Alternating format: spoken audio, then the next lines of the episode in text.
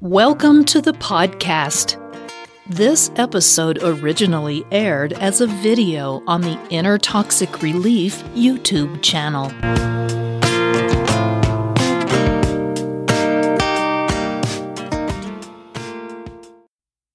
Inner Toxic Relief presents How Does Narcissistic Personality Disorder Affect Relationships?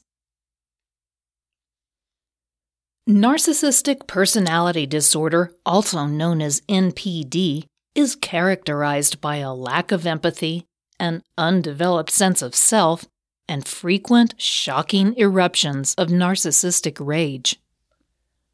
Because of their fragile self esteem, narcissistic people are externally validated, and that makes them obsessive about controlling everything and everyone around them.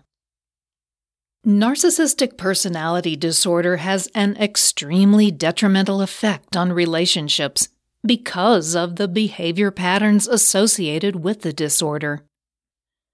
Many people in a relationship with a narcissist report being constantly criticized and devalued, which is why most relationships involving a narcissist are doomed to failure.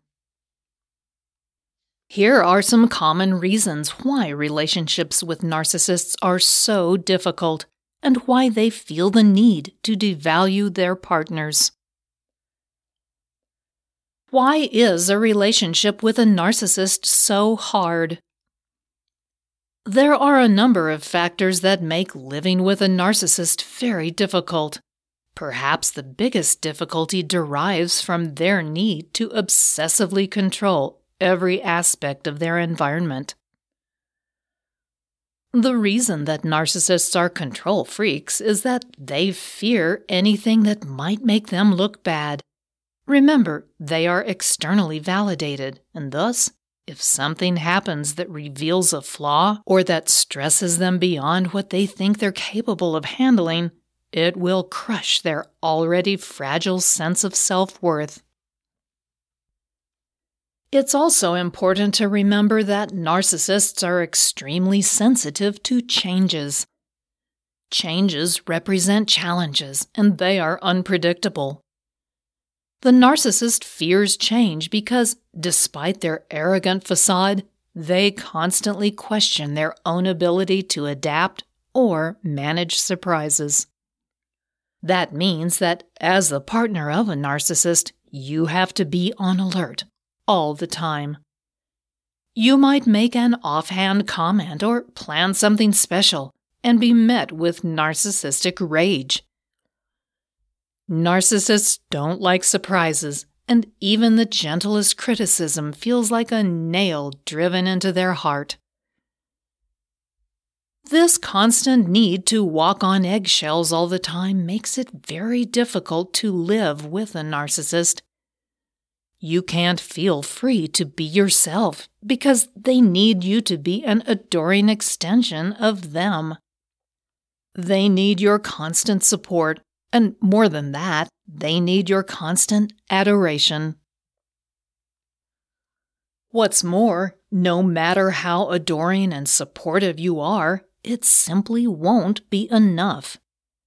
People with such a damaged sense of self can never really get enough.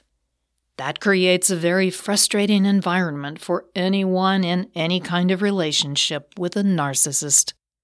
But what's worse is that not only do they want your adoration, they will not return the favor. In fact, they will take any opportunity to devalue you, to undermine your own confidence. Why do narcissists devalue their loved ones? While many narcissists seem to be confident in their own abilities because they're constantly bragging, the truth is that they need to point out what they have accomplished so that you will validate that they are good, important people. If you fail to do that, or if you criticize them, no matter how gently, they will often turn to the toxic technique of devaluation. When a narcissist devalues you, it really has little to do with you. It's more about their need to feel superior by comparison. If they are putting you down, then in their mind, that makes them look better than you. They also use devaluation as a means to undermine your confidence and make you question your own thoughts, actions, or interpretations. If they can make you feel as though you're not good enough, they believe that will make you afraid to leave them. This is, however, a toxic tactic that you need to resist in order to preserve your own mental and physical health. If not, you can easily fall prey to narcissistic victim syndrome. What are the effects of these toxic traits? Most relationships with a narcissist deteriorate over time because of their toxic behavior. While they are often charming in the beginning of a relationship and when they need something from you, they are usually manipulative, critical, and moody the rest of the time. They might also ignore you altogether. As a practicing psychologist, Madhumati Singh says, narcissists are very sweet, giving, accepting, and open minded in the beginning couple of months, almost like too good to be true. As it turns out, it is too good to be true. Most people can't continue to be around such destructive behaviors, and that's why most relationships with a narcissist are doomed to failure. But some people don't have the choice of leaving their narcissistic abuser, and they need other strategies to deal with the toxic behavior. You might choose to stay in a relationship with a narcissist for many reasons. Perhaps they are your parent, or they might be your child, and you can't bring yourself to go no contact.